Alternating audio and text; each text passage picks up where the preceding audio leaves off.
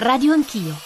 Le sue denunce, le parole che ha scritto nel suo memoriale alla Procura di Roma dopo la brusca fine della sua esperienza come capo di gabinetto a Roma si stanno rivelando profetiche. Prima l'arresto di Marra, di cui lei è stata sin da subito una grande accusatrice, poi l'indagine contro la Raggi, infine ieri l'inchiesta dell'Espresso su una polizza fra Romeo e Raggi. Lei di cosa si era accorta in quei giorni? Su Marra eh, direi no comment perché la giustizia farà certamente il suo corso. Voglio precisare che nel momento in cui ho dato le dimissioni non conoscevo affatto la pendenza di un'indagine della Procura a suo carico. La mia è stata una valutazione negativa fatta mh, a pelle, come si suol dire eh, suffragata, questo sì, da rumors che mi erano giunti all'orecchio. Per quanto concerne invece la Raggi, mi dispiace molto mm, per la situazione che sta vivendo. Io mm, ero scesa a Roma con il solo scopo di aiutarla e avevo accettato di assumere quel carico come tecnico, in continuità con quel virtuoso percorso che avevamo intrapreso col prefetto Tronca. La Raggi la costrinse di fatto a dimettersi a fine agosto dopo che eh, lei le chiese l'allontanamento di Marra e le disse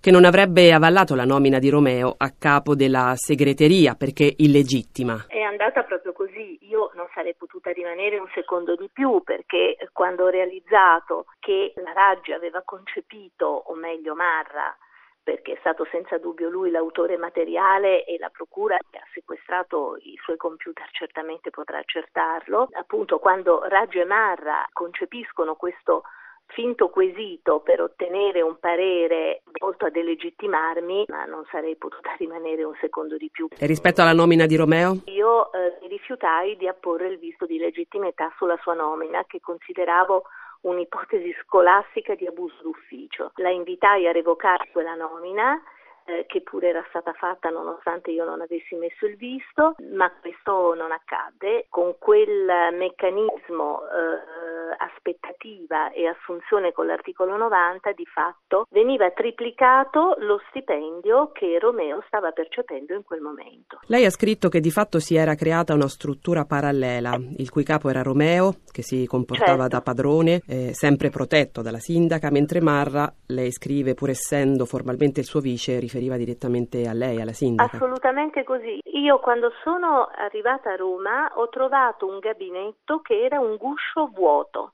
Eh, le funzioni tipiche del gabinetto di Roma Capitale, quindi straordinaria importanza e spessore, queste funzioni erano state esportate verso Marra e verso Romeo. Non avevo il controllo di nulla, di nessun flusso informativo e questi due personaggi vivevano in simbiosi con la sindaca e che io non vedevo ed erano sempre serrati nella stanza della sindaca. A colpire sono anche altre sue parole. Lei eh, ha detto Marra e Romeo hanno portato una montagna di voti alla Raggi, poi sono passati all'incasso, però forse la questione non si limita solo a questo, ho la sensazione che ci sia anche di più. Ce le conferma? Moltissimi giornalisti mi hanno chiesto se io avessi un'idea precisa del perché c'era questo legame così forte. Ci siamo interrogati tutti eh, su questo, sul perché. Le ipotesi più plausibili potevano essere queste, che questi personaggi l'avessero aiutata nella diciamo, campagna elettorale, che le avessero assicurato un successo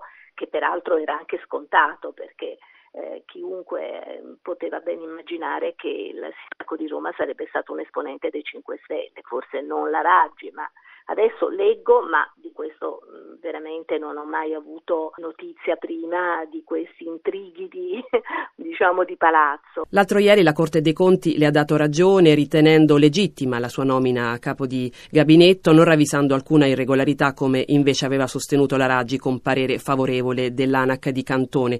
Una grande vittoria per lei? È stata quella della Corte dei Conti una notizia fantastica. Il parere di Cantone è stata la pagina più amara della vicenda romana, perché vede, è evidente che questo finto quesito è stato concepito ovviamente come ritorsione, perché avevo pronta la nomina eh, del colonnello dell'Arma dei Carabinieri in sostituzione di Marra. Ma io mi potevo forse aspettare una scorrettezza, per usare un eufemismo, da parte della Raggio da Marra, visti i personaggi ma non certo da Cantone, il presidente di un'autorità come l'anticorruzione nazionale, presidio massimo di legalità e di trasparenza. E invece questo parere è stato dato proprio nel senso auspicato dalla Raggio e da Marra, in modo repentino e gravemente viziato da errori di metodo e di merito.